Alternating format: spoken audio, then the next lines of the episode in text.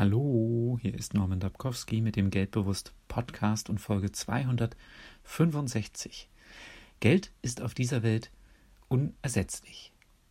Was würden wir ohne Geld machen? Wie würden wir kaufen, verkaufen, Handel treiben? Ist es heutzutage überhaupt noch vorstellbar, ein Leben ohne Geld zu führen?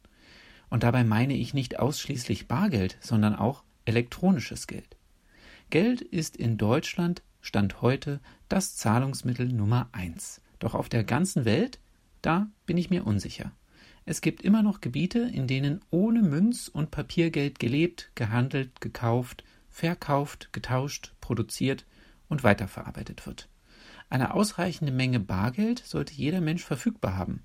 Im Falle von Störungen der Strom- oder Kommunikationsnetze, bei Hackerangriffen, einem Ausnahmezustand oder was auch immer kann die Funktion von elektronischen Bezahlsystemen stark eingeschränkt oder ganz ausgesetzt sein.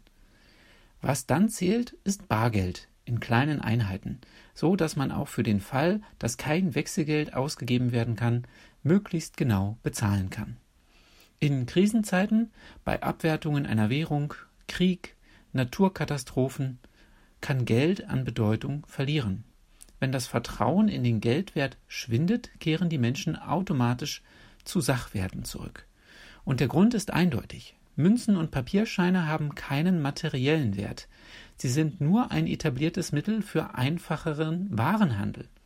So etwas wie ein Schuldschein, der sich bei einer bestimmten Stelle einlösen lässt. Aber heutzutage steht kein Sachwert mehr hinter dem Geld.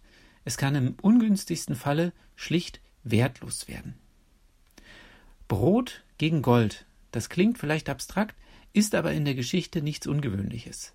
Auch Währungskrisen und Währungsreformen sind eine ganz normale Sache. Den Euro gibt es seit 2002 als Bargeld, also knapp 20 Jahre. Die deutsche Mark in der BRD gab es für 53 Jahre. Ein Mensch mit normaler Lebenserwartung erlebt mindestens einen Währungswechsel. Meine Oma hat fünf deutsche Währungen erlebt. Die Reichsmark, die alliierte Militärmark, die Mark in der DDR, die deutsche Mark nach der Wiedervereinigung und den Euro. Geld wird es meiner Meinung nach in Deutschland und Europa weiterhin geben, auch als Bargeld.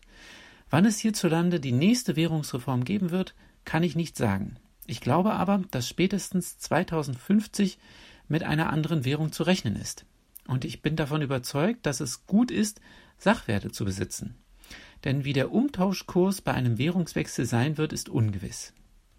Hilfreich kann auch sein, Geld in einer anderen Währung, bevorzugt einer Ankerwährung, vorzuhalten. Eine Ankerwährung ist gewöhnlich die Währung des Staates, der den Handel innerhalb eines Wirtschaftsraums dominiert. Das gilt für den US-Dollar im nordamerikanischen Raum, also USA, Kanada, Mexiko, für den Euro in Europa sowie den Yen im asiatisch-pazifischen Raum. Dass mehrere Ankerwährungen gleichzeitig abgelöst werden, ist unwahrscheinlich. Ich wünsche dir eine erfolgreiche Woche.